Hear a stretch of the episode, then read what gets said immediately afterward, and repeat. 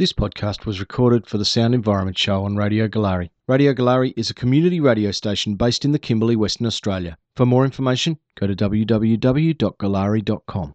I'm Kat Taylor, and I'm very lucky to have in the studio with me both uh, Dr. Anne Poelina and also Shane Thompson. We've invited you here the studio into the studio today to give a bit of a rundown on the Broome Shire Council meeting uh, a week and a half ago, I believe. Um, particularly in relation to the motion to become a for Broome to become a frack-free zone. Uh, Dr. Anne Poelina, can you tell us a bit about what happened at that meeting? Yeah, I think there's still some questions that uh, everybody would like to know about the meeting, but from my perspective, as an elected councillor, what I did was I followed best practice principles of the Shire and I uh, submitted a motion uh, that was in response to the officer's recommendation in regards to the item of fracking that was coming before council. And um, I believe, as I said, was following best practice and the usual practice of council. So um, I was very disappointed when the Shire President did not put my motion up so that the other councillors could become informed about what my perspective on this motion was.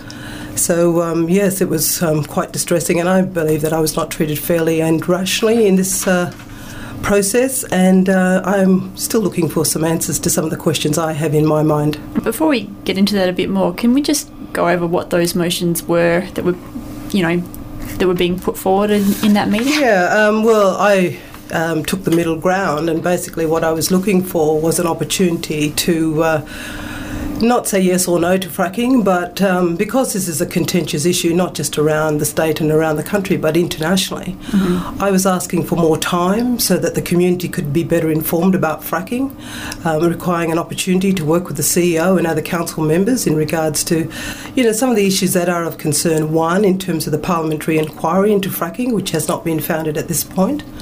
Two, that there's potential. Um, legal ramifications in terms of a, a, a challenge to Buru. And um, yeah, just looking at all of the science and all of the information and saying that we need more time as a councillor and, and, and as council in regards to you know the principles of uh, precautionary principles and do no harm. So as a scientist, I'm looking for more information, more evidence, and that's what I was putting on the table. Not to say yes, not to say no, but a process whereby we could work with the community to generate the information that I believe needs to fully inform council, but also the community in terms of the concerns that fracking may bring to the area. And um, what was the reaction from the rest of the council at that meeting? Well, uh, you know, as I said, um, I'm not sure in regards to what their response was. As I said, I don't believe I was treated fairly and rationally. I believe I was following best practice principles of submitting a motion well before the business of council has started. So I was, you know, quite perturbed uh, as to why the Shire President did not put my motion on the table. One, so that the other councillors could see the position I was coming from, not saying yes or not saying no, but asking more time to get the mm-hmm. science and industry knowledge. So, and to put that in the context of the Shire meeting, it was well, you put it up at a meeting where there were two other sets of motions about fracking, weren't there? So there was one set from I think the Broome Chamber of Commerce which was asking the Shire to essentially support mining companies and resource companies, including Buru, and another motion coming from uh, the Community Forum, which was asking the Shire to declare Broome a frack free zone. So your, your motion really did take a middle ground between those two, didn't it? Well, it did take a middle ground, and in regards to the first motion, what I'm saying is that I agree that business, any business, should have the right to consult with the Shire of Broome, especially in terms of economic development. So I believe that's people's right um, from a business perspective to be able to engage with council. So I thought I thought that was quite reasonable, and I think that opportunity should be given to all businesses in the Shire of Broome. And um, it, sounds like ultimately the the outcome of this motion uh, not being looked at in that meeting was your resignation. Can you tell us a bit more about your decision? Well, um, I have foreshadowed my resignation. As I said, I am an elected council member to the Council of Broome, and um, you know, I, I just feel that I have not been treated fairly and rationally, and um, and so as I said, this is not. I'm not resigning because it's sour grapes and I'm walking away because we lost the vote. I'm talking about procedural fairness, and as a Shire councillor, I feel that I should be treated with respect. Um, and in terms of due diligence in regards to a very contentious matter, I think the the, uh, um, the fairness was not afforded to me, and I, I'm quite concerned that if the rules aren't the same for anyone, how can we play a fair game? And uh, you know, it's so important um, to have these procedural things in place. So, as you say, it is a fair game. Uh, Shane Thompson, you are the coordinator of Frack Free Kimberley. You were also at the this um, same, uh, from all accounts, dramatic meeting. What was your impression? Well, Kat, dramatic meeting is the uh, term to use.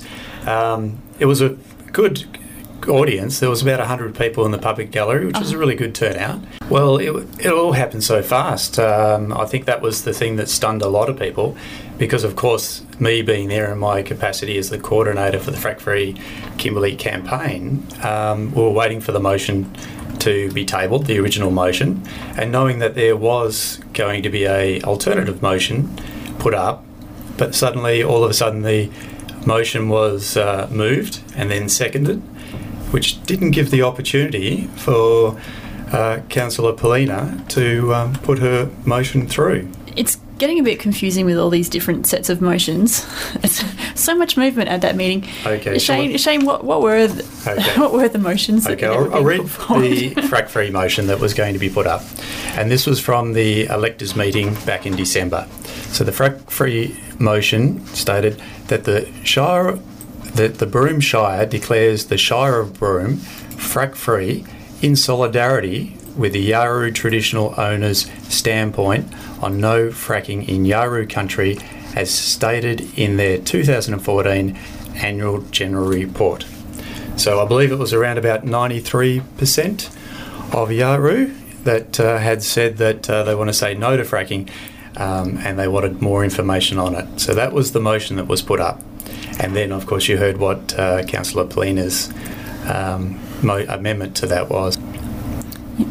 And do you feel like the results of the meeting were a divisive outcome? There seems to um, be almost a dichotomy between people who are against fracking and people uh, who are, I guess, pro industry, or at least that's what you know you might believe from the media. Uh, But it's not as simple as that, is it? Well, it it yeah, it does unfortunately seem to be an us and them situation that's arisen. But what we should be looking at doing is looking at the middle ground and then working for the middle ground because we all want the same thing. We want prosperity for Broome. We do want, you know, sort of future employment, but we want sustainable employment. And we certainly do come to the Kimberley and enjoy the lovely beauty of the Kimberley, so we don't want that uh, ruined in any way at all. So it's a logical thing to not go fast on something that is so new, slow it down, ask the questions, get the answers, and then we can make an informed decision. But we feel that just how the Shire meeting went is that unfortunately the council weren't listening to that education aspect that needs to happen. Just uh, following following on from that, uh, Dr. Anne Poelina, I believe that sustainable economies are a bit of a, a passion of yours. Well, I, I think that's particularly true. I think one of the things is when you're talking particularly to Aboriginal people, I think we need to be looking at what are the alternative paradigms. And for me, my work in the last 10 years has been focused around science, culture, conservation, and I believe that there's a real opportunity, particularly in the Kimberley, to look at global geoparks, uh, the Kimberley coastline, Roebuck Bay, the Martuwarra. You know, there's just such magnificent big landscape in the in this area. And I, as I keep saying, these assets don't just belong to Australians; they belong to world, to the world. And so, for me, it's around culture, conservation, and all of these grounded in good science. But I think the opportunity is there, and we really need to market these global geoparks, not just nationally but to the world.